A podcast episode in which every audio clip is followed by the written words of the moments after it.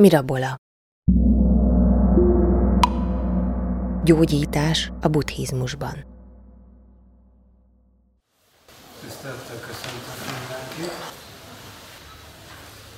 Most még egy kis türelmet kérek azoktól, akik már igazából az Ayurvéda lényegi dolgaival szeretnének foglalkozni. Mégpedig azért, mert a mai alkalmat még arra szánjuk, hogy két fogalma, két dolog körüljárjunk.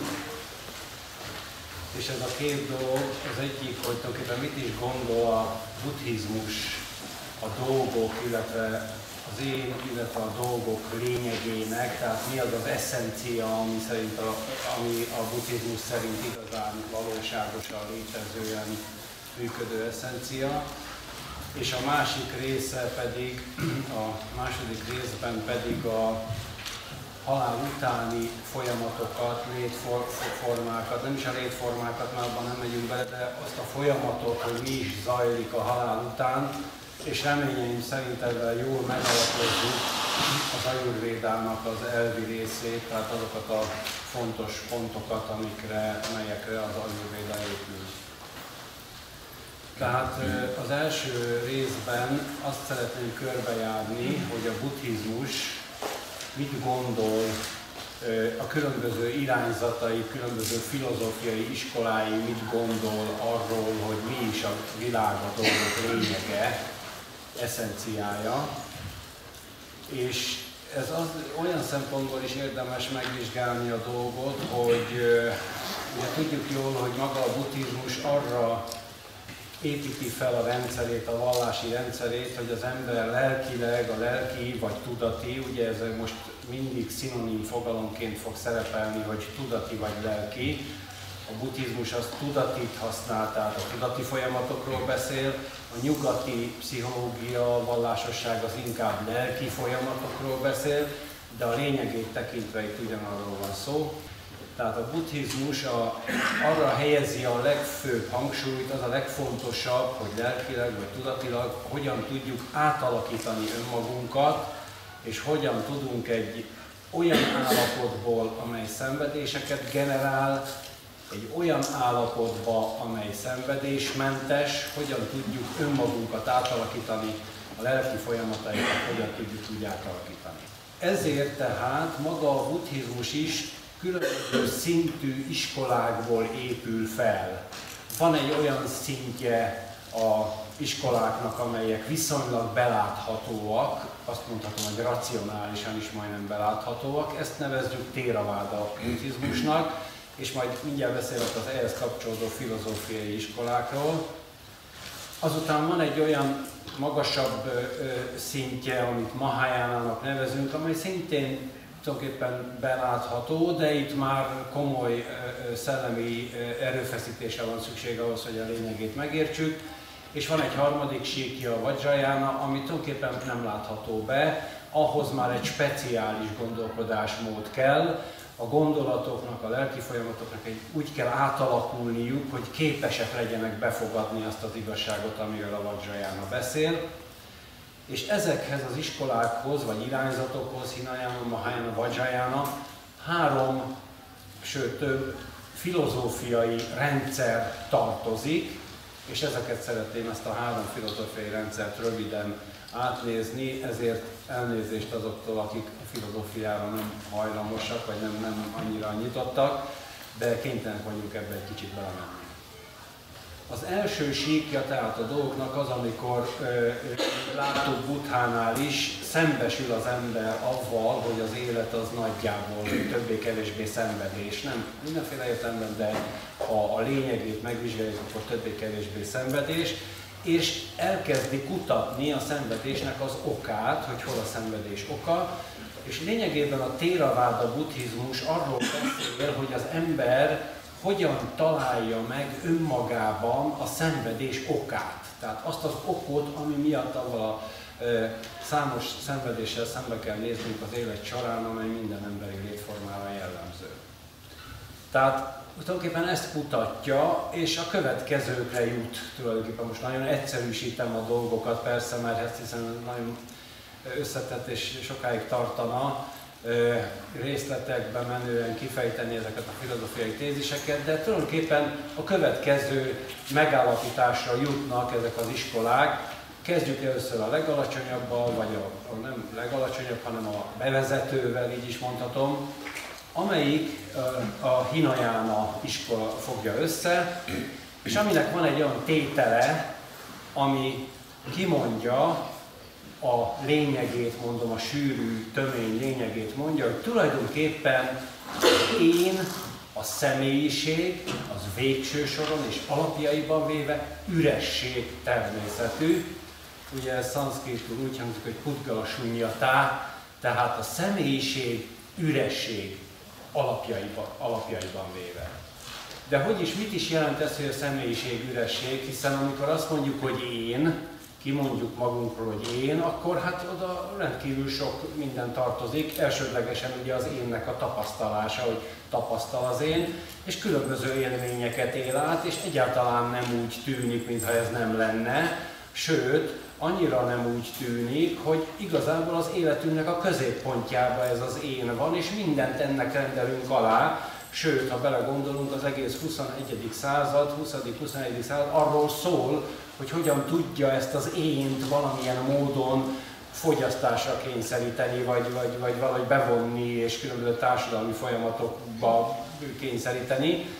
Tehát valójában egyáltalán nem úgy tűnik első pillanatra, hogy az én ez üresség lenne, hogy, hogy főleg, hogy nem, nem, azt kimondjuk, hogy nem, nincsen, de maradjunk annál, hogy üres. Tehát, hogy gyakorlatilag ez az én üres, ezt állítja tulajdonképpen a Hinayana iskola, és ezt arra építi fel, úgy vezeti le, hogy megvizsgálja, hogy milyen is tulajdonképpen a léleknek vagy a tudatnak a természete, miből áll az, hogy tudat. Amikor kimondjuk azt, hogy én tudat, akkor miről beszélünk, hol lehet ezt tetten érni, és ennek szellemében tehát ö, ö, definiálja a tudatot, illetve megvizsgálja a különböző a tudatnak különböző folyamatait, funkcióit, ö, lelki folyamatokat, és a következőkre jut, maga az én, amikor kimondjuk azt, hogy én valamivel viszonyrendszerbe, ugye, mert én alszom, vagy én megyek, fekszem, itt ez kell, nekem ez kell, én nekem ez van, nekem ez fáj, tehát állandóan mindennek a központjában ott van az az én, ami szenved, igaz, ez, ez viseli ilyen tulajdonképpen minden az emberi élet szenvedéseit. Amikor ezt kimondjuk, akkor tulajdonképpen nagyon többféle folyamatról beszélünk. Egyrészt van ugye az, ami az énnel szemben áll, van egy formai világ, ahova a test is például tartozik. Tehát amikor a testi folyamatokat fogjuk vizsgálni, akkor tulajdonképpen a, a, egy külső érzékszervekkel tapasztalható külső formai világot vizsgálunk. Tehát van a formai világ, ezen túlmenően ugye ott vannak a kapuk, az érzékszervek, az öt érzékszerv, amin keresztül a formai világot tapasztaljuk. Emögött, a kapuk mögött ott vannak az érzelmi folyamatok, amelyek eldöntik, hogy szép vagy nem szép, jó vagy nem jó, kellemes vagy kellemetlen, kívánatos vagy nem kívánatos, tehát az érzelmi folyamatok. Az érzelmi folyamatok mögött ott vannak a gondolati folyamatok, az előítéletekkel, meg konstrukciókkal, gondolati konstrukciókkal, ítéletekkel, meg minden együtt. Emögött ott vannak az akarati folyamatok, a vágybeli folyamatok, indítékok, ott vannak elraktározva a különböző elmúlt tettek, amik arra kényszerítenek, hogy cselekedjek, meg egyebek és ebből a négyből összeáll egy olyan ötödik, aki kimondja önmagáról, hogy én. És ez az én élményünk, mondja a buddhizmus. Tehát van egy formai világ tapasztalás, ha nincs formai világ tapasztalás, akkor nincs én élmény. Ugye erre azok a bizonyos fürdők, van, van ilyen, legelőször Amerikában egy egyetemen csináltak ezt a kísérletet, már többször beszéltem róla, hogy egyetemistákat egy testmeleg fürdőbe merítettek, és megnézték, hogy meddig tudnak abba impulzív, szegény fürdőbe tartózkodni, és kiderült, azt hiszem, hogy 7 perc volt a legtovább, aki bent tudott maradni, mert egyszerűen szétesett az én élménye, mert nem volt sem hideg-meleg érzete, sem látás élménye, sem hallás élménye, se, se testhőmérséklet, semmilyen élménye nem volt, összeesett az én, mert ezek hiányoztak az impulzusok ahhoz, hogy ez az én működni tudjon. Tehát a formai világ az mindenképpen hozzátartozik az én élményhez. Ha becsukjuk a érzékszerveinket, ugye van egy olyan múdra, a hinduk gyakorolnak a úgynevezett nem tudom, hogy ki ismeri egy olyan múdra, ami kimondottan erről szólt, az, hogy ujjal befogjuk a szán, nem, azt nem jó, mert nem tudok beszélni, de mindegy, tehát két ujjal befogjuk a szánkat, a orrokat, a szemünket és a fülünket, tehát ha ezt csináljuk, és egy pár percig ebbe az állapotban vagyunk, tehát minden kaput bezárunk, akkor azt fogjuk tapasztalni, hogy egy kiürül, kicsend, elcsendesedik, minden kiürül, és az én élményünk kezd összeomlani. A tartósan csinálná valaki, egyszer összeomlana az én élményem, mert az én élményhez hozzá tartozik a formai rész, amit látunk, hallunk, ízlelünk, szagolunk, tapintunk. Tehát az első ilyen sík a forma. A világ is ide tartozik, a világ minden dolga, minden élménye, minden impulzusa, az is, ami valóságos, az is, ami nem valóságos. Ma már úgyse hogy mi a valóságos, meg a nem valóságos, már nem is érdemes elválasztani egymástól. Tehát minden, amit külsőre tapasztalunk. A kapukon belül, tehát az érzékszerveken belül további ott folyamatok vannak, egyrészt az érzelmi folyamatok. Az érzelmi folyamatok azért lesznek fontosak, mert a rossz, negatív érzelmek hatnak ki a testi működésekre, ugye amikor azt mondják, hogy pszichoszomatikus betegségek, akkor azt mondják, hogy a psziché, tehát a lélek elsődlegesen az érzelmi élet betegségei kihatnak a testre, és a testi betegség jön létre abból, hogyha valakinek a lelki folyamatai nem rendezettek, nem egészségesek. Ez elsődlegesen az érzelmekre vonatkozik. Ha az érzelmek betegek, akkor abból testi betegség származik, egyszerűen azért, mert a test, a forma, az függ az érzelmeinktől. Az, hogy milyen világot látunk, az attól függ, hogy bennünk milyen érzelemvilág van, tehát ezek nagyon szigorúan összefüggenek. Amikor majd majd a legvégén javasolni fogok egy olyan gyakorlatot, ami arról ami, ami azt fogja elősegíteni, hogy rálássunk a magunkban rejtőző érzelmi folyamatokra, és ezáltal betegségeket előzzünk meg, akkor tulajdonképpen majd az lesz a célunk, hogy észrevegyük, ha magunkban egy olyan lelki folyamat indul el, például egy harag, vagy egy bármilyen negatív érzelem, amiből aztán később kialakul egy testi betegség. Tehát ha észre tudjuk venni, hogy érzelmi szinten valami nem stimmel bennünk, akkor ebben nagyon sok minden betegséget megelőzhetünk. Emögött tehát ott vannak a érzelmek, a forma mögött az érzelmek, az érzelmek mögött pedig ott van az, hogy hogy gondolkodunk. A gondolkodási folyamatok. Ugye legtöbbször sémák szerint gondolkodunk, legtöbbször a gondolkodásunk beállt, előítéletes, már eleve úgy látjuk a dolgokat, ahogy bennünk a, ezek a folyamatok hát elő megszabják, és hát nagyon kevesen tudnak nyitottan gondolkodni, vagy nagyon kevesen tudják egyáltalán a gondolkodásukat valamilyen szinten befolyásolni, hiszen ezek a gondolatok jönnek, mennek anélkül, hogy bármilyen kontrollunk is lenne, vagy bármilyen befolyásunk is lenne rá, hiszen hát miért lenne, sose láttuk magunkba ezeket, soha nem foglalkoztunk magunkba ezekkel a gondolatok, miért lenne befolyásunk rá, és bizony szintén nagyon sok betegségnek a kiinduló pontja az, hogy egy korlát, korlátok nélküli gondolkodás teljes mértékben fékeresztetten elkezd működni, túlmozgásos problémák, meg, meg sok olyasmi, amikor nem tud például aludni, mert beindul a, a, a gondolkodás, egy csomó olyan probléma fakad belőle, ami kimondottan a gondolkodáshoz köthető, de ez is tudattalan az emberben, nem tudunk róla, sokszor nem tudunk hogy miért gondolunk például olyasmire, ami nincs is itt jelen, és mégis úgy elkalandozik a gondolkodásunk, vagy, vagy egyszerűen tehát össze-vissza jönnek, mennek a gondolatok bennünk, annélkül, hogy kontrollat lennének. És a gondolkodás mögött is ott van még egy sík, egy még finomabb, még szubtilisabb lelki működés, és ez pedig az akarata, vágyak, indítékok szférája, ahol, mint említettem, itt vannak elraktározódva úgynevezett karmacsírák, a korábbi tetteink gyümölcsei, mint indítékok. Nem biztos, hogy most akarjuk azt megcsinálni, mert lehet, hogy most nem alkalmasak a feltételek, de ott van bennünk egy csíra, ami arra vár, hogy a feltételek megléte vagy megjelenése esetén rögtön megcsináljuk azt, ami már eleve bennünk van. Mondjuk, mit tudom én, valaki akar venni egy valamit, mit tudom én mit, ruhát, vagy kocsit, vagy bármit, de most még nem tudom én, nincs ott közért. De amikor majd lesz, vagy nem közért, bolt, ruhabolt, de amikor elmegy egy ruhabolt mellett, akkor előjön az az indíték, hogy a múltkor milyen szép volt az a piros ruha, és bemegy, anélkül, hogy ténylegesen tudná, hogy miért megy be, meg mit csinál, bemegy és megvesz egy ruhát, tehát feléled egy karmacsíra, és ennek következtében megcselekszi ezt a cselekedetet. Na most ebből a négy síkból áll össze az ötödik, az én élményünk.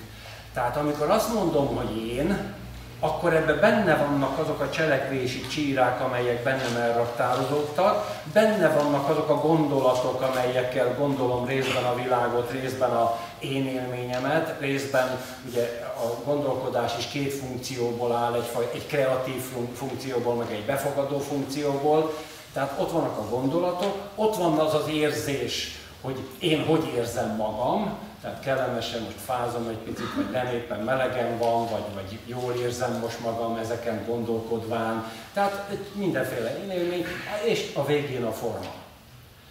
Buddha azt mondja, hogy így tehát az énünk az nem más, mint egy olyan összetett, és ez a kulcs szó, összetett dolog, ami tulajdonképpen alapjaiban véve sem a forma nincs külön, sem az érzések nincsenek külön. Ha nincs, nincs olyan, hogy érzés forma nélkül, meg gondolkodás nélkül, meg akarat nélkül.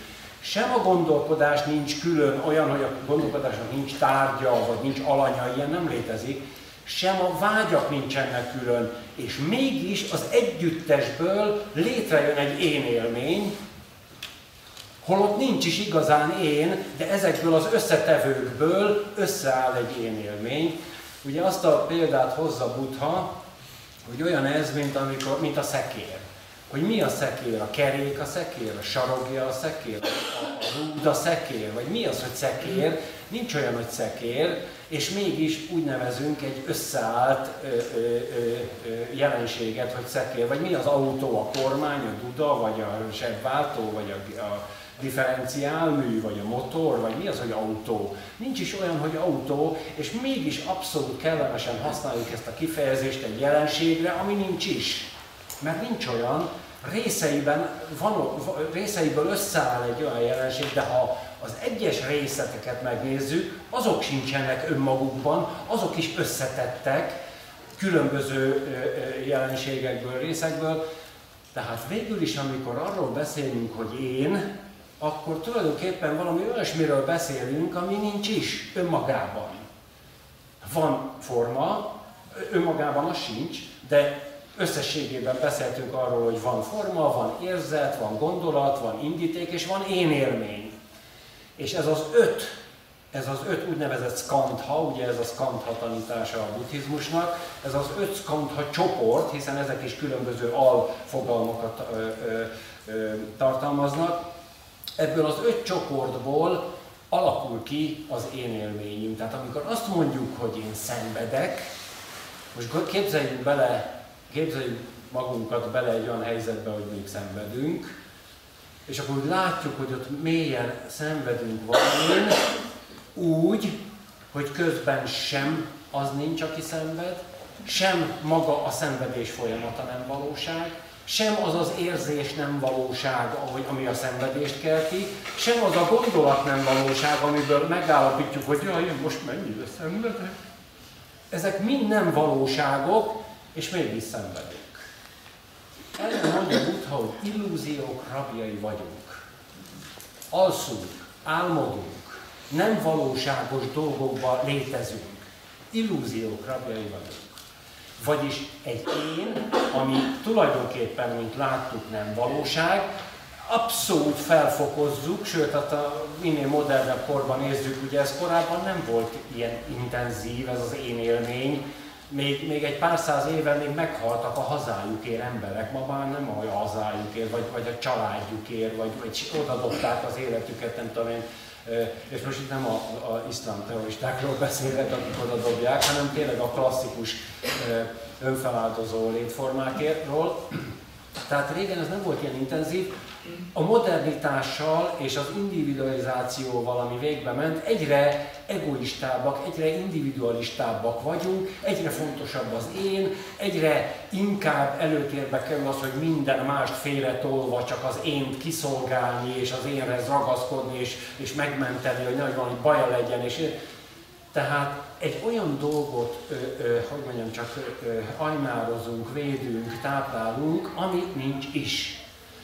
Következésképpen, minél inkább átlátjuk ennek az énnek a tarthatatlanságát, lehetetlenségét és önmagában valótlanságát, annál kevésbé ö, érint minket a szenvedésnek a különböző fajtái. Ugye láttuk, hogy tízféle szenvedés van, annál kevésbé szenvedünk az életnek a különböző dolgai ö, ö, miatt, és minél intenzívebben éljük át ezt az én élményt, ugye ismerősök a majd megmutatom, meg nem tudom én milyen a, a világi hozzáállás, annál nagyobb szenvedések várnak az emberre.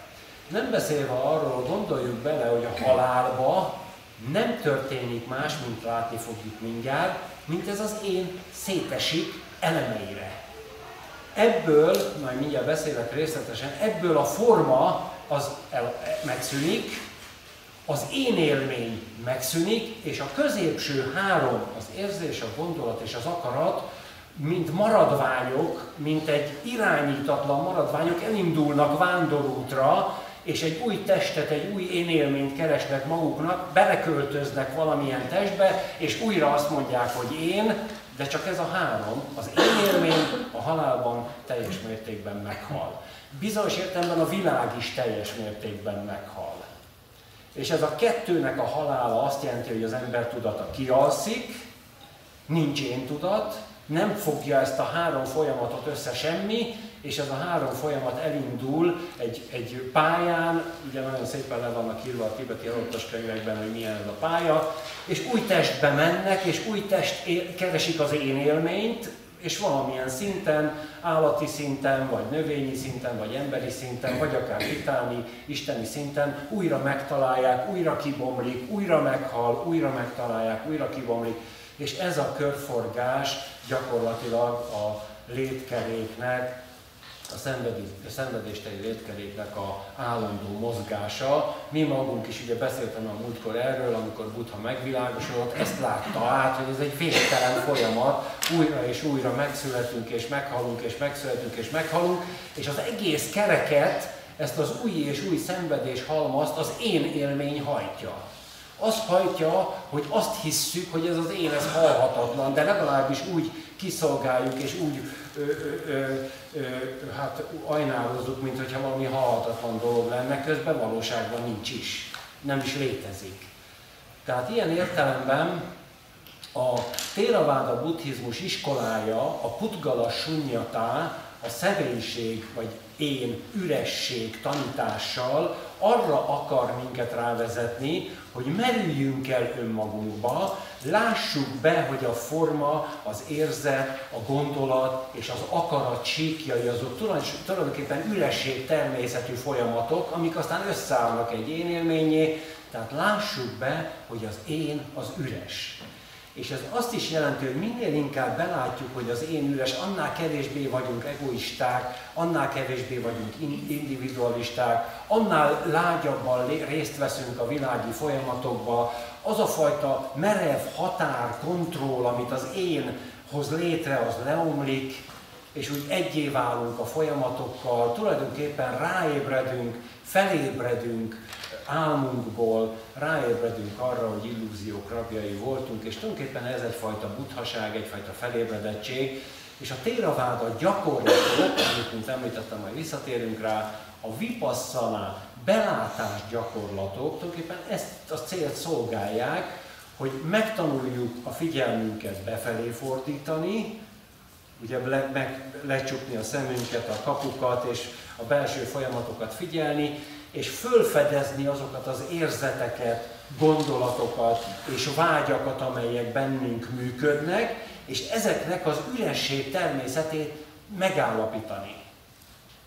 Tehát erről is beszéltünk már régebben, hogy tehát nem az a feladatunk, mint amit mondjuk a modern amerikai pszichológia favorizál, hogyha van bennünk egy harag, akkor azt, akkor zúdítsuk rá valakire, hogy adjuk ki magunkból, és dobjuk ki a világba, hanem pont ellentétesen a buddhizmus azt tanítja, hogy az a feladatunk, hogy észrevegyük magunkba ezt a haragot, és kimutassuk ennek a haragnak a tarthatatlanságát, a valótlanságát. És hogyha valaki elkezdi vizsgálni, mondjuk tételezzük fel, valaki megy az utcán és hirtelen dühös lesz, és mondjuk vipasszanát gyakorol, és elkezdi vizsgálni ezt a dühöt, minél mélyebben vizsgálja, annál jobban nem talál semmit. És egyszer csak azt veszi észre, hogy már nem is dühös, mert már legfeljebb azért dühös, hogy nem találja a dühöt, tehát az a jobbik eset, mert akkor már az üresség közelébe kerül.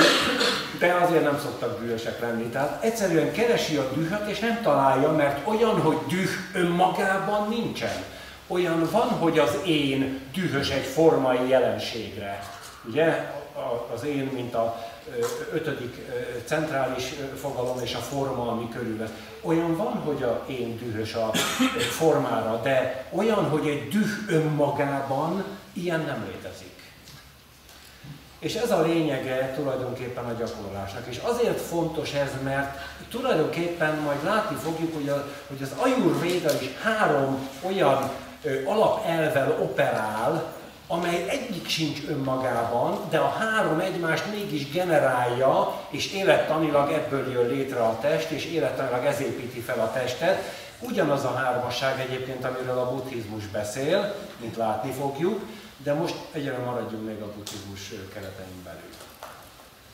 A téraváda tehát ezt szeretné megtanítani, hogy amikor azt mondjuk, hogy, hogy engem mennyi szenvedés ér, akkor vizsgáljuk meg, hogy ki ez az engem, ki, ki, kicsoda ez, miből áll, hogy, hogy, hogy épül fel, egyáltalán hogy szenved. Tehát az egész dolgot kezdjük el vizsgálgatni, ehhez persze még egyszer mondom, egy befelé fordulás kell, a saját lelki folyamataink felé fordulás kell. Ez az, ami hiányzik a modern embernek. A keleti ember ilyen szempontból egy kicsit nyitottabb volt, ma már nem az, de régebben nyitottabb volt, meg volt még ez a hajdani, ez az ősi képessége.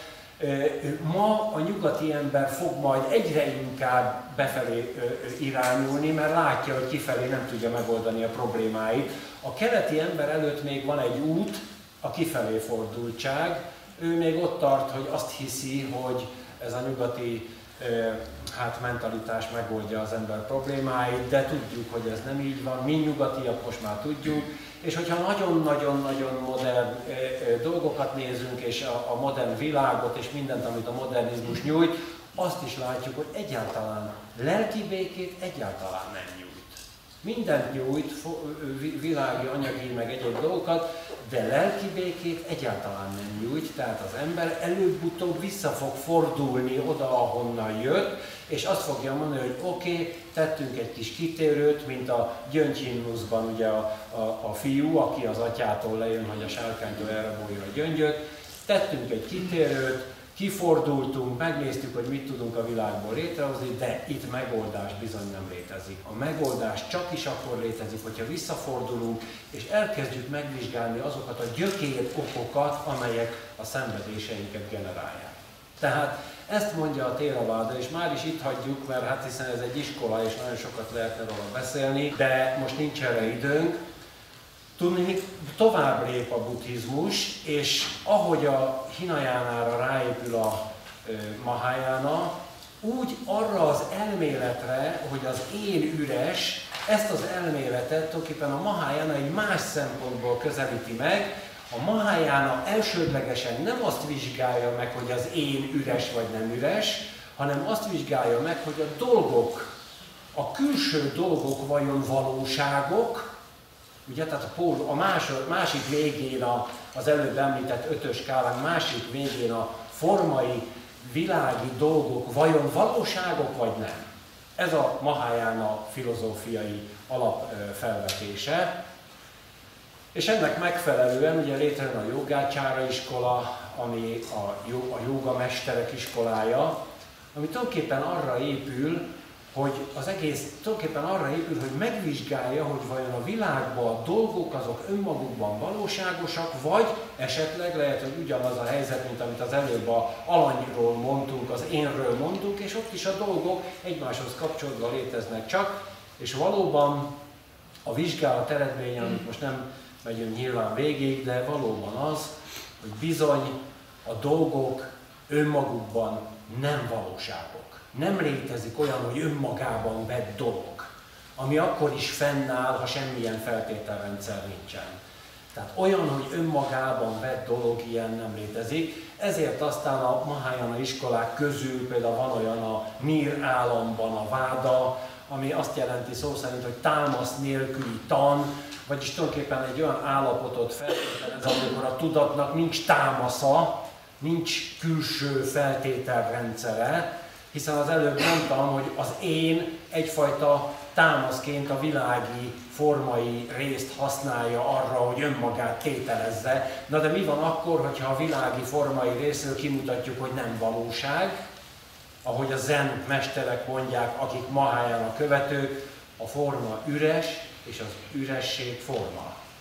Tehát ha megvizsgálunk egy formát, akkor annak a lényege az a üresség, ugyanakkor a forma csak az ürességbe tud megjelenni, tehát a forma üres, az üresség forma. És ez a Mahayana iskoláknak a lényege.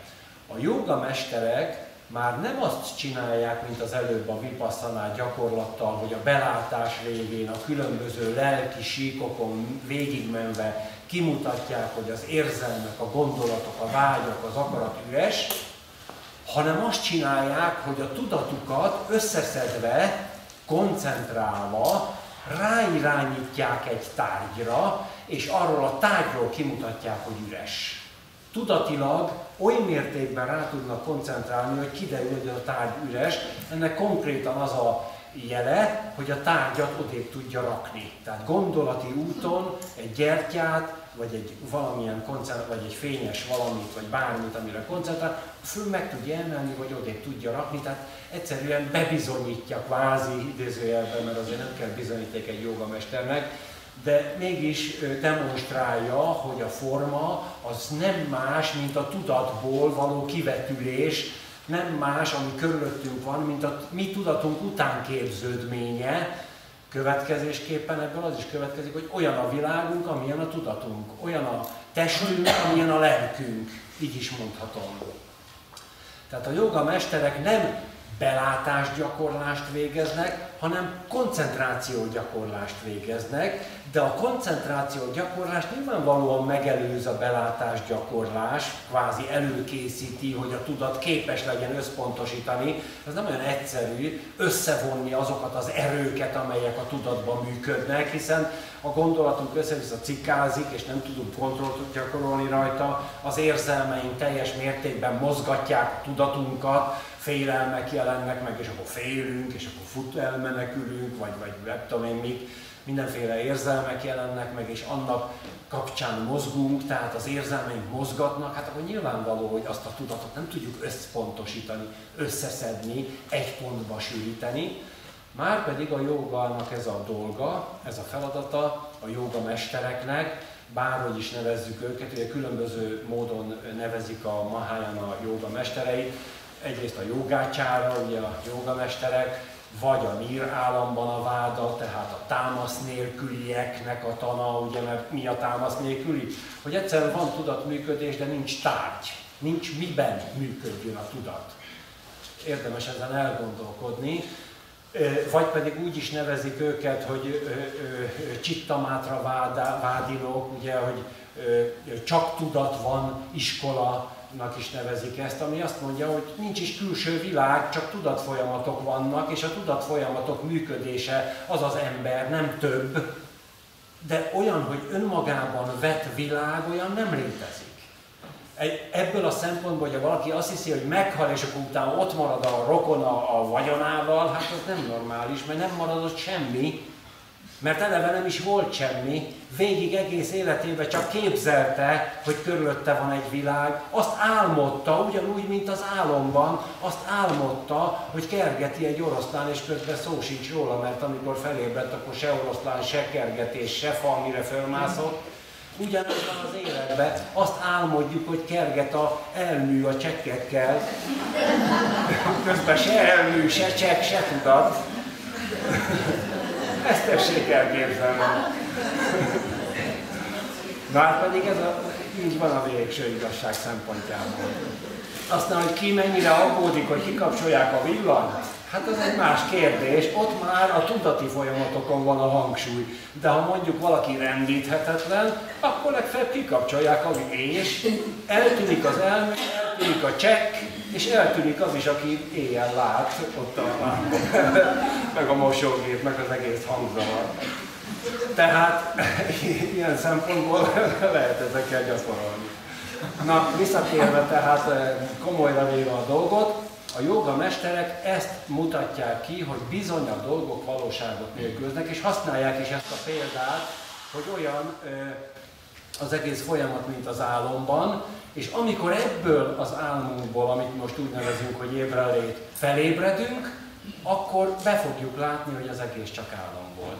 Na de miért nem ébredünk fel? Mert ragaszkodunk az énünkhöz mert ragaszkodunk ahhoz az állapothoz, amiről azt hiszük, hogy valóság, és foggal, körömmel ragaszkodunk, de hogy ébredünk, még azt hiányozna, akkor az én élmény semmivé foszlana, és akkor bizony ott volnánk, mintha meghalnánk, de mégsem halnánk meg, hiszen ez más halál, sőt nem halál, az a halál, ha elrabolják tőlünk az én, énünket. Ugye erre mondja Jézus, hogy halál, hát hol a te fullánkod? Hát mit tudsz te elvenni tőlem? Hát semmit nem tudsz elvenni, minden, ami van, azt már tulajdonképpen odaadtam az atyának. Tehát ilyen értelemben persze félünk, hogy meghalunk, félünk, hogy elveszítjük azt a biztonságot, amit ez a látszólagos világ, világ nyújt, na de nem szabad elfelejteni, hogy a végén így is úgy is le kell mondani róla, így is úgy is elvész, így is úgy is elveszítjük, hát akkor bocsánat, egy épeszű ember már előre gondolkodik, hogy hogy van ez, hogy akkor mi van akkor, amikor a halálba oda kell adnom az énemet, és oda kell adnom a világomat? Következésképpen tehát a buddhisták eleve előre gondolkodnak ezen a kérdésen, és megvizsgálják, hogy akkor a dolog, ö, ö, ö, dolgok valóságok. Pontosan egyébként ugyanazt teszik, mint amit a modern fizikusok. Hiszen a modern fizikusok a relativitás a 20. század közepén a relativitás elmélete alapján kimondták, hogy ahol nincs idő és tér és természeti törvény, ott nincs anyag se. Ahol nincs anyag, idő és tér, ott nincs természeti törvény. Ahol nincs természeti törvény, idő és tér, ott nincs tehát gyakorlatilag ez a négy tényező egymást feltételezi úgy, hogy egyik sincs önmagában. Olyan, hogy abszolút idő, ilyenről nem lehet beszélni. Régen a materialisták beszéltek ilyenről, hogy abszolút idő. Ma már nem lehet. A 21. században senki nem beszélhet abszolút időről, csak akkor, ha van tér, és van anyag, és van természeti törvény. Akkor van idő is, de nem abszolút az idő. Nos, ugyanígy van a jogácsára mestereknél, illetve a egész Mahayana filozófiában, hogy gyakorlatilag nem beszélhetünk a dolgokról önmagukban, hanem csak összetettségében, mint a fokas kerekek összekapaszkodnak a dolgok, és egyik a másikát feltételezi, de valójában egyik sem, egyik sincs önmagában. Egészen odáig mehet ez a dolog, hogy kiderül, hogy mindaz, ami a tudatunkban hömpölyög, az a sok felhő, sok ö, ö, negatív dolog, lényegében teljes mértékben illúzió. És a tudat olyan, mint a tiszta égbolt, amit aztán időnként be, be ö, ö, felhők eltakarnak előlünk, és borús ö, ö, eső, meg minden rossz idő, meg minden, és közben a valóságban a tiszta ég, ami a felhők fölött van.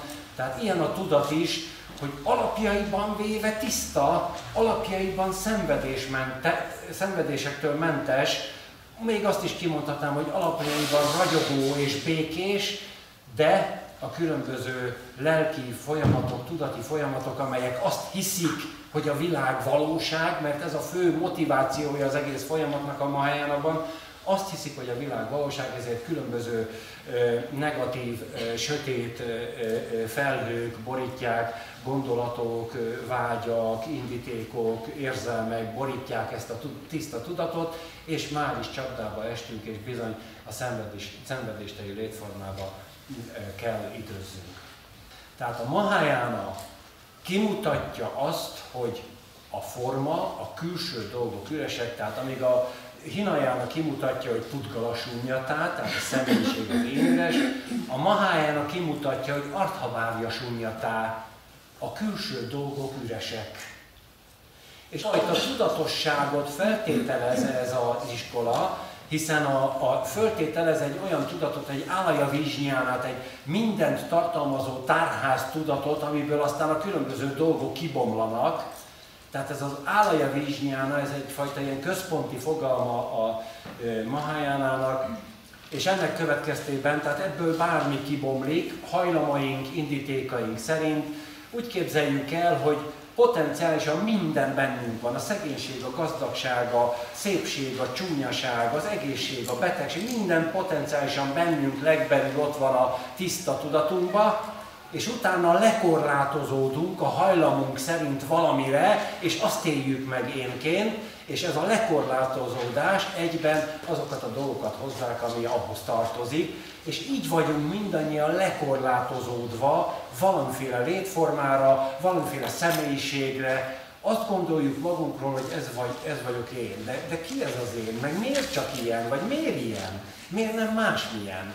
Miért nem más, vagy miért ilyen világ vesz körül, miért nem másmilyen? Miért vannak azok a konfliktusai, honnan származnak? Ezek mind olyan kérdések, amiket meg lehet válaszolni, és ha az ember megválaszolja, akkor át lehet alakítani, át lehet formálni.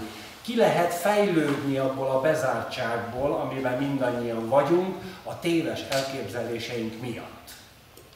És ez egy nagyon fontos dolog, mert a szabadságunkat jelentheti. Azt jelentheti, hogy betegségből, szenvedésekből, különböző negatív állapotokból ki tudunk mászni azáltal, hogy felszabadítjuk magunkba ezeket a lezárt koncepciókat, elképzeléseket, és, és kiszabadulunk ezekből, és egyszer csak rájövünk, hogy bármilyenek lehetünk, még buthák is lehetünk, nem kell más tennünk, csak azt a rengeteg negatív dolgot, ami bennünk van, sorba meg, megszüntetni, kimutatni róluk, hogy üresek, és utána nem ö, ö, ö, elfogadni a világ illúzióját, tehát nem elfogadni azt, hogy a világ az egy valóság, hanem látni annak az illúzió természetét, látni annak az álomszerű természetét, és hát nagyon sokszor megmutatkozik ez az életben, hogy a valóság mennyire képlékeny, hogy mit tudom én, gondolunk valakire és megjelenik, vagy, vagy, vagy látunk valamit, és akkor a jelenség mindjárt való. Szóval sok ilyen, ha valaki érzékenyen figyeli az életében, nagyon sok ilyen jelet ta- találhatunk, ami azt mutatja, hogy itt össze vannak kötve a dolgok, és nem egymástól függetlenül létezik a világ és a tudat, hanem bizony ezek egymáshoz kapcsolódva léteznek.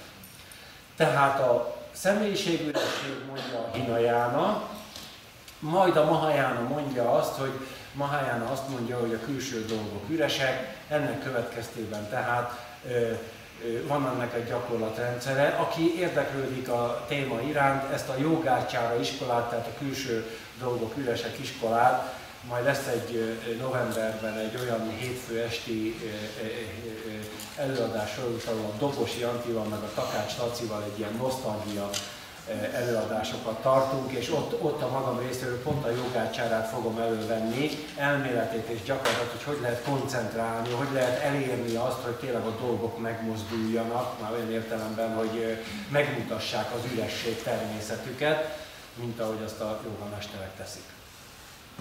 Van azonban egy harmadik iskola is, és ez a harmadik iskola tulajdonképpen nem más, mint a kettőnek az összeötvözése, ezt úgy nevezzük, hogy Vajrayana iskola, és azt mondja, hogy tulajdonképpen a fő e, axiomája, ahogy a személyiségüresség, illetve a külső dolgok üresek mellett a Vajrajánának az a fő axiomája, hogy szarva dharma sunyata, tehát minden dolog üres. Úgy a külső dolgok, mint a belső dolgok egyaránt üresek. Ennek aztán van abszolút, a végén egy abszolút szélsőségesen, hát nem szélsőséges, mert épp, hogy egyre közepebbre megyünk be, tehát szélsőségesen középútja, de ez ellentmondásos, így nem, nem igazán lehet mondani. Tehát van egy, van egy végső lényegi tanítása, ami az abszolút közepet tanítja, és ez a prasanga, a, ez a négyrétű logika, négyrétű filozófia, ami nem áll másból, mint abból, hogy ugye Nagarjuna-nak a nevéhez fűződik, Nagarjuna Mulamadhyamiki Vritti nevezetű munkájában ugye kifejt nagyon sok mindenről, kifejti tulajdonképpen az ok-okozat viszonyról, a nirvánáról, meg 25 fejezetben kifejti, hogy tulajdonképpen egy dologról azt is lehet mondani, hogy van, azt is lehet mondani, hogy nincs, azt is lehet mondani, hogy van is, nincs is egyszerre, meg azt is lehet mondani, hogy sem nem van, sem nem nincs egyszerre.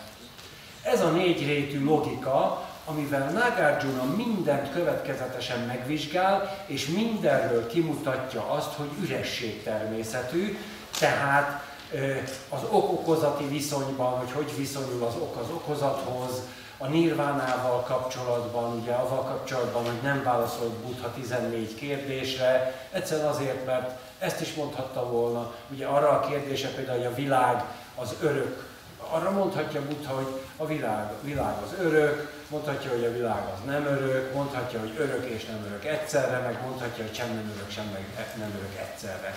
Ezek mind létjogosult válaszok. A mai napig is új és új világkeletkezés elméletek születnek, éppen most napjainkban ugye egy új, tehát állandóan módosulnak ezek, ráadásul mi az, hogy nagy bummal elkezdődik a világ, például őszentség a Dalai Láma az éppen ezzel kapcsolatban mondta, hogy ez egy képtelenség, Nyilvánvaló, hogy már előtte is kellett lennie létpotenciáloknak, tehát e, ilyen értelemben nem a nagy bummal kezdődik a világ, tehát sokféleképpen lehet ezeket ragozni, ez is igaz, az is igaz, amaz is igaz, emez is igaz, de az abszolút igazság az, amikor a tudat ezek az igazságok közepette teljes mértékben e, e, elnyugszik, el, elpihen a békébe, ebbe a tiszta égboltba, és nem hullámoznak a különböző tudatfunkciók, a különböző lelki folyamatok. Ez az igazi béke, ez az igazi nyugalom, ez a, ez a célja tulajdonképpen a buddhizmusnak.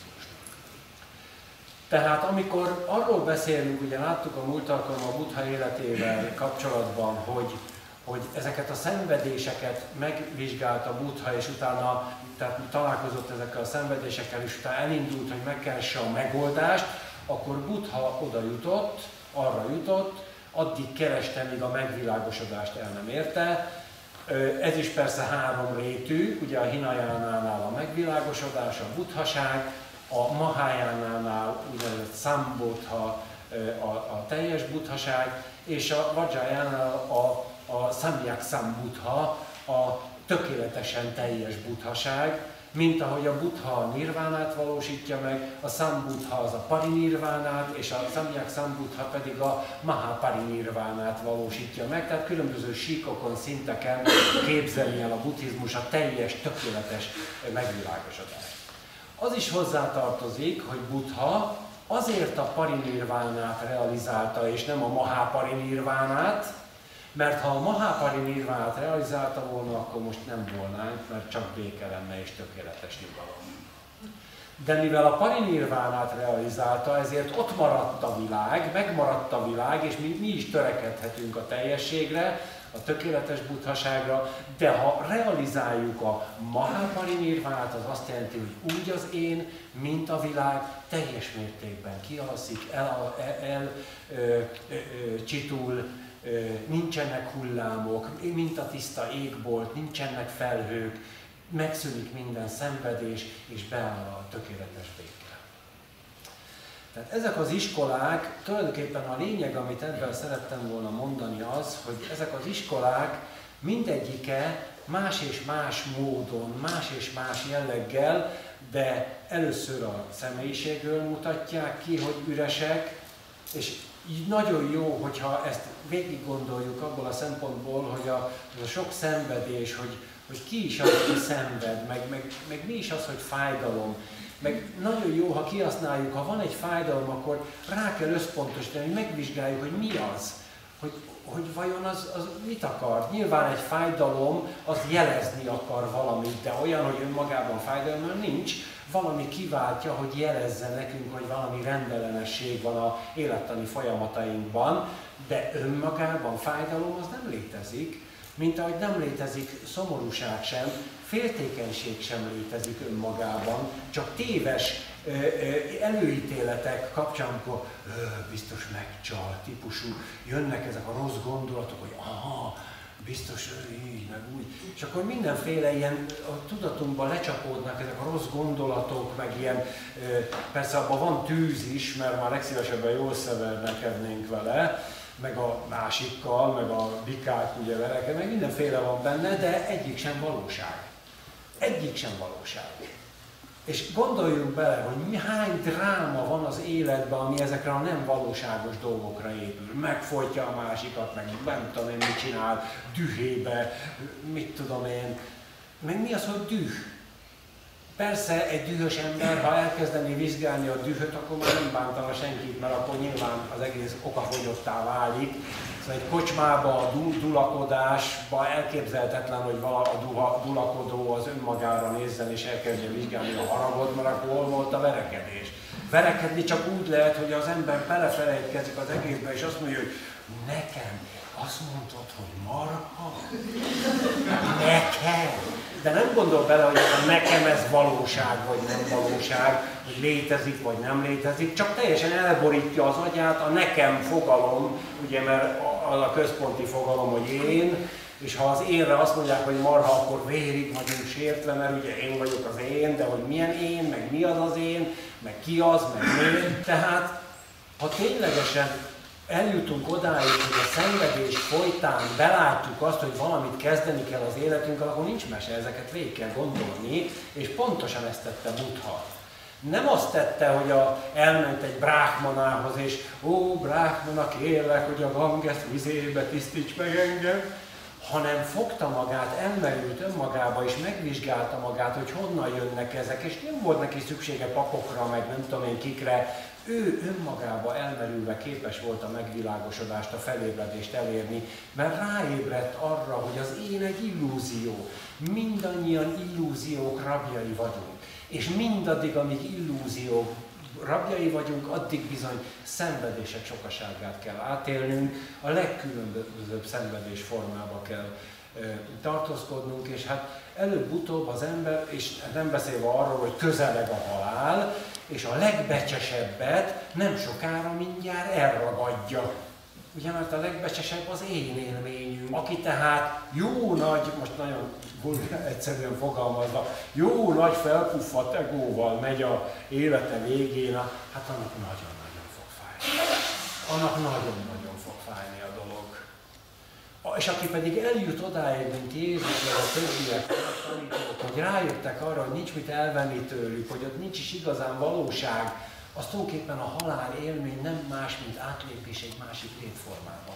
Akár, amit akár még tudatosan is megtehet, hiszen az a három folyam, ami az én élményből fennmarad, amit mindjárt megvizsgálunk, az bizony alkalmas arra, hogy tudatossággal áthassuk.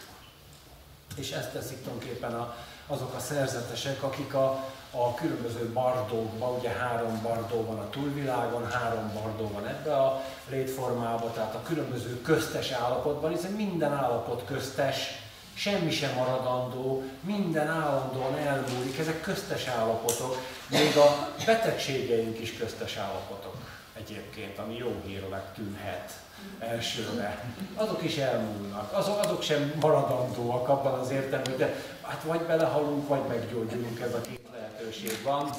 Végül is persze jobb meggyógyulni, mint belehalni. Ez kétségtelen tény, de tulajdonképpen mindkettő megszünteti magát a betegséget. Tehát ilyen értelemben ezek is köztes állapotok. És ha a köztes állapotunkban ugye azt arra fordítjuk az időnket, hogy részben a kontempláció valami a téravádának, a hinajánának, illetve a putgalasunyatának, a személyiségürességnek a gyakorlatrendszere, részben a koncentráció valami a mahájánának a gyakorlatrendszere, részben a meditációnak, ami a vajjajánának, vagy imaginációnak, ami szintén a vajjajánának a gyakorlatrendszere, tehát az egymásra épülő gyakorlatrendszerekkel megtaláljuk a módját annak, hogy kiderítsük, hogy az én és a külső dolgok milyen, mik is valójában, tehát eljutunk eddig a sunyatáig, az üresség természetükig, akkor bizony azt kell mondjam, hogy eltűnnek ezek az illúziók, mint a rossz álmok, semmivé foszlanak ezek a rossz álmok, és a legképtelenebb és abszurdabb helyzeten is mosolyogva megyünk át, derűsen mosolyogva a leg, legnagyobb kríziseken, mert hiszen hát látjuk, hogy alapjai az egész ilyen álomképszerűen csak arra szolgál, hogy a tudatunkat elragadja. Semmi másra nem szolgál, csak arra, hogy a tudatunkat elragadja.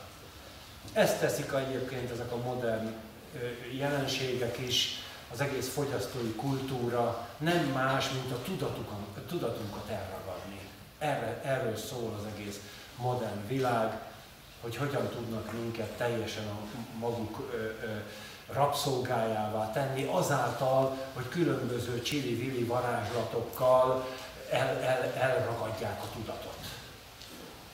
Az éber ember tehát, aki nem alszik, aki éber, akinek a szemében ott a lélek fénye, a világosság és a tisztaság, azt nem lehet elragadni, azt nem lehet becsapni, nem lehet átverni, az pontosan és világosan látja a dolgok folyását, és hát bizony az lenne jó, ha egyre több éber ember lenne, egyre több tiszta, világos látású ember lenne, hiszen ha így lenne, akkor akár a Földön is boldogság lehetne, akár a, ez a forma, ez a rúpa is lehetne boldog, akár, ha az egész folyamat értelmszerűen tudatos.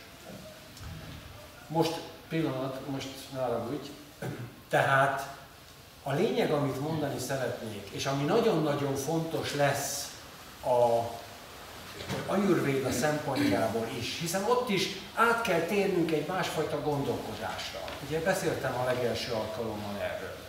Az ajurvéda nem cellulár patológia, nem a, ugye a cellulapatológia az, ami a, a, kor, a anyagi, atomi, sejti, a korbonctan, tehát nem a sejtek kóros működésére viszi vissza a betegségeket, hanem bizonyos értelemben humorál patológia, ugye amit Hippokratész nyomán humorál patológiának nevezünk, vagyis a nedveknek a kóros működésére viszi vissza a betegségeket.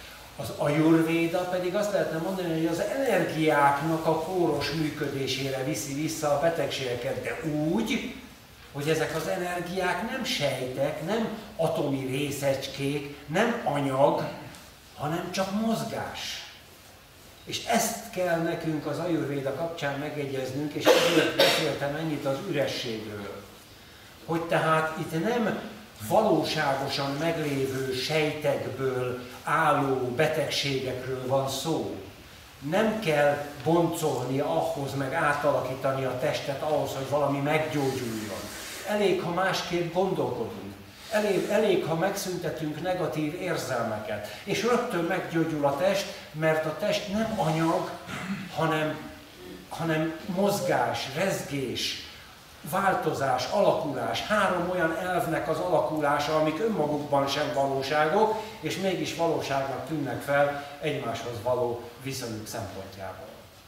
Ezért mondtam mindezt el hogy kezdjünk abba az irányba, kezdjünk ki, ki, kilépni abból a gondolkodásmódban, amiben a modern gyógyászat van, hiszen mégis egy alternatív gyógyászati rendszerről gondolkodunk, azt próbáljuk megközelíteni, átlátni, ha úgy tetszik természetgyógyászat, ha, ha ilyen modern felengzősen akarjuk kifejezni. Tehát mindenképpen egy alternatív gyógyászatról. Az alternativitás ott van, hogy most mit tartok valóságnak? Az anyagot? A világot, a dolgokat? Vagy a rezgést, a mozgást, ezeket a finom ö, ö, folyamatokat? Itt van az alternatív választási lehetőségem. Ha az anyagot valóságosnak tartom, akkor tessék elmenni egy orvoshoz.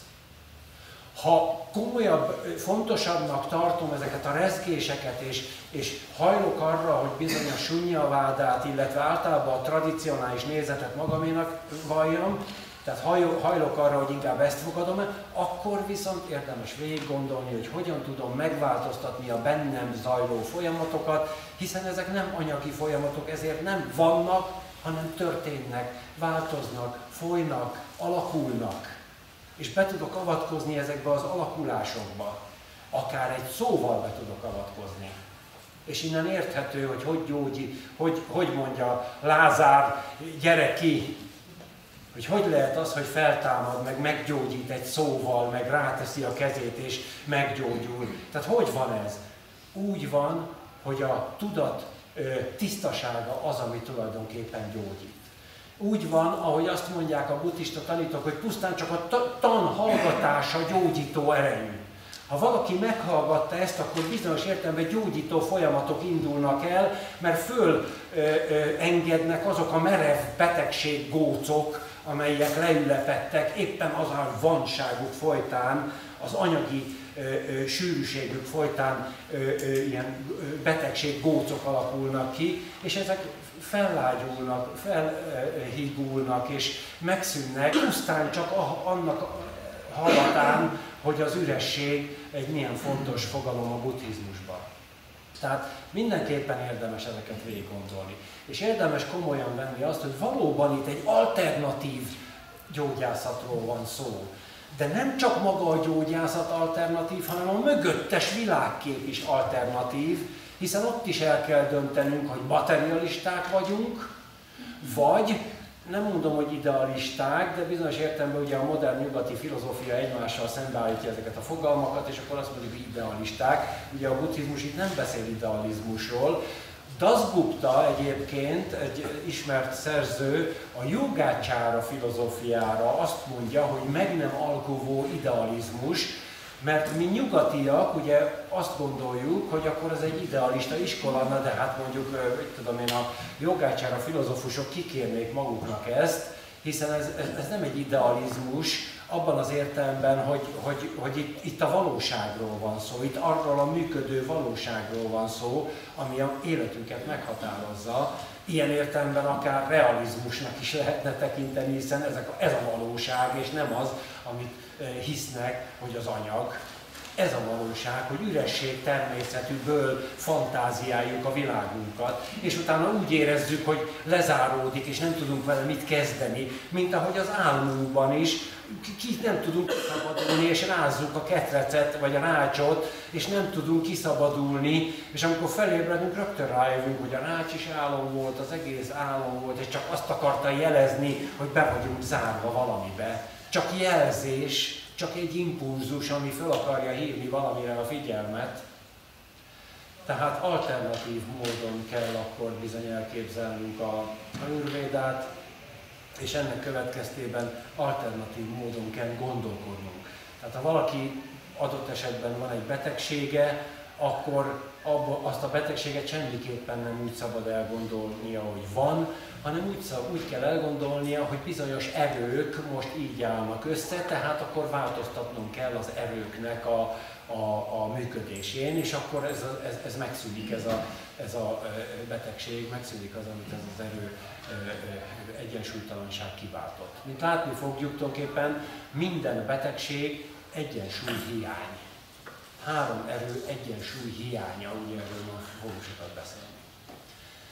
Na de a maradék időben még szeretnék beszélni ezekről a köztes folyamatokról, ami tulajdonképpen egyedülálló a hindu és a buddhista rendszerben az, hogy, hogy ennyire kimunkált a, a köztes lét, tehát a halál utáni lét ennyire átláthatóan kimunkáltan megjelenik, mert ugyan tudunk egyiptomi halottas is, és az egyiptomi halottas szöveg is rendkívül beszédesek és nagyon-nagyon érdekesek, az összevetésüknek különösen nagyon érdekes a tibeti és az egyiptomi halottas könyvnek, halottas szövegeknek. Tehát Egyiptomban is voltak halottas szövegek, Sőt, hát vannak, van hindu halottas szövegek, igazából a buddhista talán a legismertebb.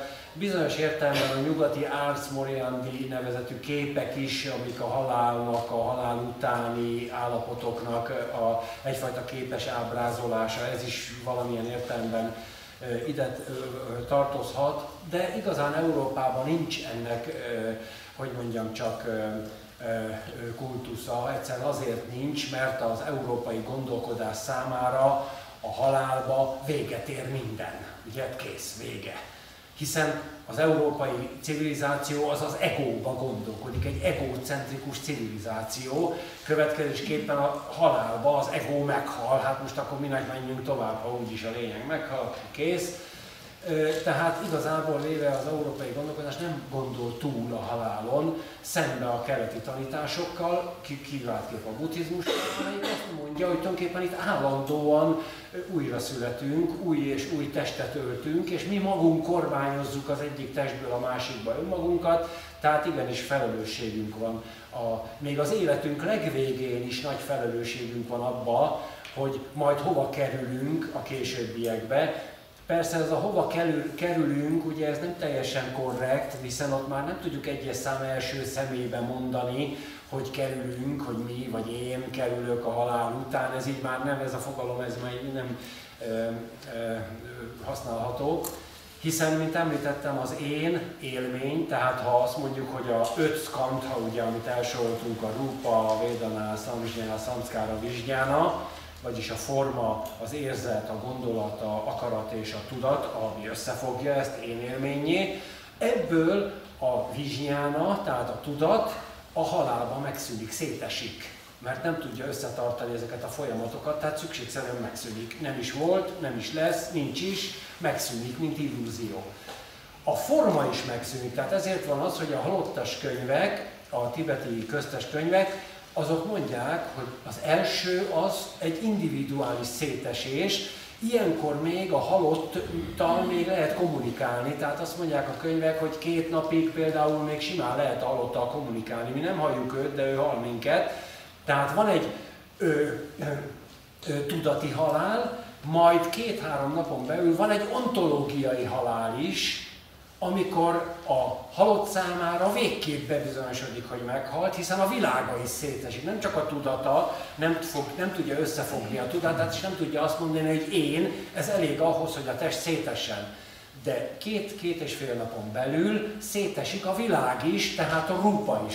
A vizsnyána és a rupa megszűnik a halál után, tehát van először egy tudati halál, aztán van egy ontológiai halál, egy lét, a lét elemeinek a halála, és a köztes három folyamat a érzetnek megfelelő, a gondolkodásnak megfelelő és az akaratnak megfelelő folyamat megy tovább egy köztes létbe, ahol nem mondhatja magáról, hogy én, annyira, egészségre, annyira nem szilárd a forma, hogy azt mondhassa a formába tükröződve, hogy én, következésképpen nincs is én, hanem ez a három egészen addig megy, míg meg nem szilárdul, egyre valóságosabb és valóságosabb képek jelennek meg számára, mindaddig, még meg, meg nem jelenik egy, foga, egy párzó állat, vagy egy párzó ember, akibe beleköltözik, és utána kialakul az én. De a lényeg az, hogy ez a három dolog, ami vándorol a köztes létben, az már most is itt van, most is vándorol, nem a halálba jelenik meg, most is itt vándorol, csak még én által kontrolláltam. Érzett indíték. Ezek lesznek, amik a halálba is vándorolnak. Ezért, ha mondjuk valaki kedvező, nagyon kedvező újraszületést akar, már most megtehet mindent érte, csak úgy kell élni. Ennyi az egész. Úgy kell élni, kedvező életet érdemelni, és ennyi. Nem, nem valahol majd ott ö, ö, ö, ö, kell csinálni, ez most már lehet csinálni. Visszatérnék egy pillanatra a korábbi, a buddhizmus előtti tanításokra, amelyek azt mondják a hindu rendszerben, hogy az úgynevezett Punar Janman, ez azt jelenti, hogy Punar Janman, Punar újra Jan testesülni indítékok, Punar Janman, újra testesítő indítékok, hármat nevez meg, a, a hindu tanítás három ilyen újra testesítő indítékot nevez meg. Az egyik az életerő, a másik a karma, a harmadik pedig a, ö, a Trishna. Tehát a karma, jiva, Trishna, ez a három az, ami tulajdonképpen az újra testesülést eredményezi. Magyarul elmondva az újra testesülésnek a tettek, a karma, ami tulajdonképpen az akarat, valahol bizonyos értelemben az akarattal azonosítható, az életerő, ami mindannyiunkban benne van mindig állandóan, és az életerő soha nem szűnik meg, hanem újra és újra testet ölt, mert nem tud megszűnni, ez egy maradandó valami, ezért nem tud megszűnni. Tehát az életerő és a vágy, ami egy újra testesülés felé vonzza az életerőt. Tehát ez úgy néz ki, hogy a tettek azok terelik, a vágyak pedig vonzák az életerőt, ami aztán addig vonzák a vágyak, és addig terülik a tettek, míg a tetteknek és a vágyaknak megfelelő állapotba nem kerül az illető. Ezért, amikor meghalunk, a halálunk pillanatában bennünk lévő vágyak és felhalmozott tettek következtében az életerő egy olyan helyre megy, amit éppen a tettek és a vágyak alapján megérdemel valahol ez nyilván nagyon mechanizmusan, mechanisztikusan hangzik, de mégis így írják le a korai védikus szövegek, hogy a punarjanman, tehát az újra testesülő tényezők, tulajdonképpen ez a három, ami a életerők, a vágy és a tettek. Következésképpen, ha az életerővel nem is, hiszen az egy nagyon mély, bennünk lévő élet csíra, Avval közvetlenül nem is tudunk, avval is tudunk, de most közvetlenül nem tudunk vele mit kezdeni, a vágyainkkal és a tetteinkkel mindenképpen tudunk, mit kezdeni. Tehát egyszerűen a vágyakra és a tettekre kell összpontosítani, na meg az élet előre is, majd látjuk később. És ha erre a háromra összpontosítunk, akkor részben fokozatosan el tudjuk csillapítani ezeket a hajtóerőket, mert ezek hajtóerők, miáltal a szenvedésteli létkerék is csillapodik, és egyre visszafogottabban, egyre mondjuk úgy rendezettebben, vagy akár hát a szenvedésteli létkereket forgását meg is tudjuk szüntetni ezáltal, hogy a gyökér okokat ezek hajtják a létkereket, hogy ezeket megszüntetjük. A buddhizmus tulajdonképpen hasonló elvekre épül, abban az értelemben, hogy átveszi ezt a hinduizmustól, szintén azt mondja, hogy három dolog hajtja tulajdonképpen az embert testből testbe, amihez persze, mint láttuk, minden testhez tartozik egy világ is, tehát világról világra, így is mondhatom, és ez a három dolog nem más, mint a rága, a moha és a dvésa, nagyjából megfelel az előbb említett hindu hármasságnak, de más szempontból van megfogalmazva mégpedig hogy van megfogalmazva ez a hármasság, ami hajtja a létkereket és a szenvedésteli létállapotainkat, ez a vágy, a gyűlölet és a tompaság. Ez a három tulajdonképpen csoport, mert a vágyhoz is mindenféle dolog tartozik, például a félelem is ide tartozik, a stressz is ide tartozik, a buskomorság is, a buslakodás is. Meg fogjuk látni, hogy tulajdonképpen amiről a, a, a vata dósa, tehát a szél, az ártó szél, ugye az Védába ártó szél beszél, az tulajdonképpen ezek a dolgok, mint a, a, a stressz, a túlmozgás, a túlaktivitás, a félelem, a buskomorság, a mélabú, ezek mind egy kategória, amit összefoglaló néven tulajdonképpen azt mondhatjuk, hogy a vágyak. A másik, a vágy, a gyűlölet, tompaság másik ö, csoportja a gyűlölet, ami tulajdonképpen a pitadósának felel majd meg, a tűz, ártó tűznek felel meg, mert ha fel, elhatalmasodik a tudatunkba a gyűlölet, akkor az a betegség formájában, mint tűzbetegség jelenik meg a tűzpályán, gyulladás meg egyéb formában, tehát a gyűlölet, de ez sem önmagában csak gyűlöletet jelent, hanem a irítség, a harag, a düh, a féltékenység és egyéb lelki tényezők is ide ebbe a csoportba tartoznak, és a harmadik pedig a, a vágy, a gyűlölet és a, a mellett a harmadik az a tompaság, a lustaság, a lomhaság, ami a kaphadósához, tehát a vízerőhöz tartozik, és képzeljük el, hogy ez a három, ami, mint említettem, tulajdonképpen ilyen vándorló, életről életre menő tendencia, ez a három közben arra törekszik, hogy egymást leküzdve egyre jobban elhatalmasodjon. És néha a vágy, néha a gyűlölet, néha a tompaság, de mindig valamelyik elhatal. Reggel a, vá, a, a, vágy, a, a, a tompaság, délben már a gyűlölködés, délután már a, majd meglátjuk ezeket a ciklusokat, de lényeg az, hogy télen a, a tompaság, nyáron a gyűlölködés, tavasszal a vágy, tehát különböző időszakokban ezek az erők kergetőznek, egymást hajkurásszák, mint a baba csakrá közepén ugye látjuk azt a három állatot, ami tulajdonképpen ezt a hármat szimbolizálja.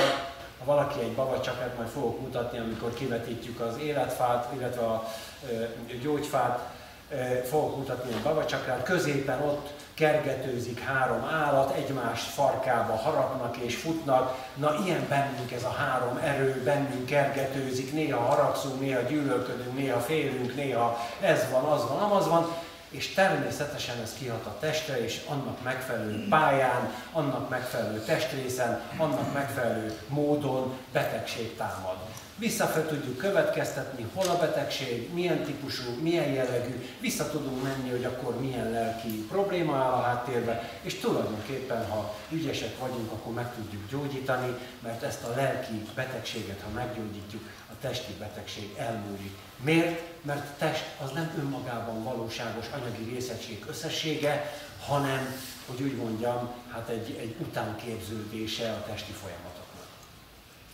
Ami a lényeges ebből, hogy tulajdonképpen annyira centrális dologról beszél az Ayurvéda három dósája, dósa, ugye majd erről is beszélünk, három eleme, három dósa az azt jelenti, hogy ártója, mert abból épül fel a test, három principiuma, hogy a halálba is tulajdonképpen ezek vezetnek minket egy új testbe, ezért semmi sem zárul le a halállal, minden folytatódik, ezért nem kell aggódni a halálba, mert semmi nem történik. Az én az kialszik, de minden egyéb folyamat megy egy következő állapotba. Persze lehet, hogy mi szeretnénk visszatérni a szeretteinkhez, meg ugyanabba a, a létállapotba születni, mert azt már megszoktuk, az mégiscsak kényelmesebb, hogy nem kell újra hozzászokni. Meg egyéb, vannak kívánságaink, amikor a világon nem érvényesülnek természetesen, de tehát a lényeg mégiscsak az, hogy az a három folyamat, ami bennünk most érzett, gondolat, indíték formájában az én tudatunkat alkotja, ez a három folyamat lesz minden betegségünk forrása egyfelől, másfelől a halál után ez lesz az a punarjanman, tehát újra regenerációra kényszerítő indíték, folyamat, ami egy új testbe hajtva minket, megszületünk újra és új életre kerülünk, és újra és újra és újra és újra és újra, és Buddha a megvilágosodása során arra jött rá, ez a felébredése, ez a megvilág, hányszor megtestesültem, míg eljutottam ide, hány állapoton mentem keresztül, mindenfélén, szenvedéstelin, örömtelin, ilyen növényi,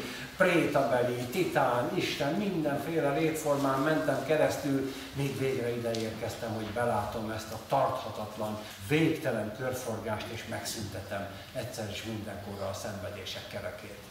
Tehát belá, az a belátás, hogy ezek az erők hajtanak minket új és új létállapotba, ez azt is jelenti, hogy most, itt, most van lehetőségünk arra, hogy az érzelmeinket megfigyelve ráébredjünk arra, hogy az érzelmek üresek, hogy a gondolatainkat megfigyelve ráébredjünk arra, hogy üresek. Például azt mondom, azt a gondolatot mondom, hogy a, hogy a nagymamám ö, ö, ö, kecskéje ö, három tyúkot ellett, se nagymamám, se kecskéje, se tyúkja, se ellés, ebből semmi nem igaz. Ez a gondolat, ez egy, ez egy üres semmi volt, ugyanilyen üres semmi, nem csak az, hogy a nyúlszarva, meg a meddőasszony fia, meg a homokból sajtott olaj. Ezek olyan fogalmak, amiknek semmi értelme, na ugyanígy nincs semmi értelme az összes többinek. Természetesen, most idézőjelbe, hiszen az akaratlagos gondolat, a gondol, gondolkodó gondolat, vagy inkább úgy mondom, az élő gondolat, ugye egy Scaligerora, egy modernkori 20. századi filozófusra utalja, az élő gondolat az, ami azt gondolja, ami éppen van, és csak azt és semmi mást, az, az, az a valóság. Mert az azonos avval, ami van. De ezt sosem tudjuk gondolni, mert mindig a gondolkodásunk elkalandozik egy pillanat alatt. Ha teljesen azt tudnánk gondolni, ami van, akkor teljesen azonosak lennénk avval, avval a pillanattal, ami van, teljesen mi magunk lennénk a pillanat, és abban az, azt lehet mondani, hogy ez a tökéletes létforma, a testetöltés, de nem tudjuk ezt megtenni, mert a gondolkodásunk fölött nincs kontrollunk, és össze-vissza jönnek, mennek az üres gondolatok. Milyen jó lenne, majd így lenne, ha úgy lenne, ha ez lenne, ha az lenne. Tehát összességében, ha most rálátunk a gondolatunkra, a, erre a szamzsinyára, ugye, ha a Skandhák felől nézzünk, akkor most rendezni tudnánk azokat a sorokat, amik majd a túlvilágon is működnek bennünk, mint punádzsámánok, mint újra testesítő, újra regeneráló tényező, és ugyanez vonatkozik a vágyainkra, ugye a, a Védanán Skandhára, illetve bocsánat, a Sam, Samskara Skandhára, hogy tehát a bennünk lévő vágyak, indítékok, akarati folyamatok, amelyek nem tudatosak, ezek generálják a következő pillanatunkat, a következő óránkat, napunkat. Hát persze, hogy egyre szenvedéstelibb az életünk, ha ezek teljesen ö, automataként ö, ö, mindenféle téves ö, képet ö, ö, imaginálva, elfogadva mindenféle ö, ö, ilyen, hát hogy mondjam, befolyásoló erőnek az abszurditását, és azok a folyamatok bennünk tudattalanul zajlanak, amit látunk a tévében, meg a nem tudom én hol, mindenféle abszurditás, hülyeségek, marhaságok, sokasága, hát ha ezek vezérlik a belső lelki folyamatainkat, bizony akkor nem mondhatjuk azt, hogy boldogok vagyunk, és nem mondhatjuk azt, hogy egészségesek vagyunk. De ha rálátunk arra, hogy ezek az érzelmek hogy működnek, rálátunk arra, hogy ezek üresek, ha rálátunk a gondolatunkra, és meg tudjuk szabályozni, tudjuk, meg tudjuk, kontrollálni tudjuk venni a gondolkodásunkat, és rálátunk, hogy végső soron üresek, illetve a vágyainkra, hogy végső üresek, ha ezekre rálátunk, abban a pillanatban elosztanak a felhők, és kiderül az ég, és ott a tiszta ég, ami semmi felhő, csak a ragyogó kéksége, ahol sem szenvedés, sem betegség, sem halál, sem semmi, ami igazából véve az emberek többségét nyomasztja, és hát a szenvedés végterékhez köti. Nos, tehát a mai nap ezt a két fogalmat szerettem volna tisztázni, mielőtt tovább megyünk az ajurvéda felé, hogy üresség, ugye mint alternatív gyógyászat, ami nem cellulálpatológia, de nem is humorálpatológia, mert nem nedvek, hanem, hanem erők, mondjuk így, hogy erők ö, ö, patológiája, ö, tehát az üresség, hogy semminek sincs valóságos léte, de ez nem jelent nihilizmust, félreértés ne essék, ez nem azt jelenti, hogy ez nincsen, és akkor nyugodtan neki megyek, azért ez fáj és mégis üres. A forma üresség, az üresség forma, mert ez a forma csak úgy tud megjelenni, ha üresség van. Csak úgy az az ő léte, hogy üresség van, az üresség forma és a forma üresség. Tehát a nihilizmusnak nincs ehhez köze, az egy más műfaj. Itt a dolgok nagyon is léteznek, éppen az ürességük által tudnak létezni. Az üresség a létfeltételük, azért vannak, mert üresség van. Tehát ha átlátjuk ezt az ürességet, akkor talán el tudjuk gondolni az, azt az elvét, hogy hogyan is működnek ezek az erők a semmiből. Tulajdonképpen a semmiből. Hiszen nem, semmi más nincs, csak erő, és az erőknek különböző fajtája, és nekünk ezeket kell gyógyítani.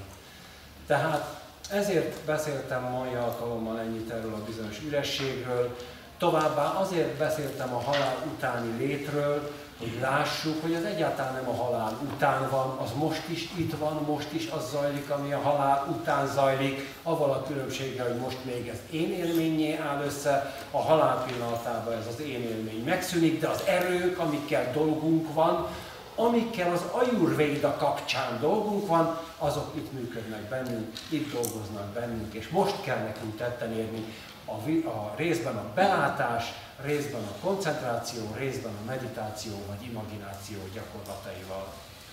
Úgyhogy ez a lényeg, ezt kell valamilyen értelemben tudatosítanunk ahhoz, hogy egy alternatív gyógyászati technikával tudjunk foglalkozni, és aki ezt megérti, sőt minél jobban megérti, annál kiválóbb gyógyító lesz. Minél mélyebben átlátja, hogy a saját gyógyítása, a saját megváltása tulajdonképpen az igazi cél, annál inkább képes lesz mindenféle szenvedést és betegséget meggyógyítani, akár egy mondattal, vagy egy kézmozdulattal, vagy egy gondolattal.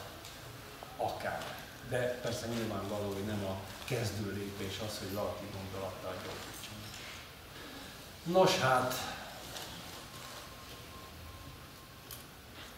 most már legközelebbi alkalommal már a konkrét ajurvédáról lesz szó, úgyhogy mindenkit eh, eh, hát megnyugtatott, hogy nem azért volt ez a kis kitérő, mert hát eh, elnapoljuk, hanem azért, hogy megértsük. Köszönöm szépen már a figyelmet!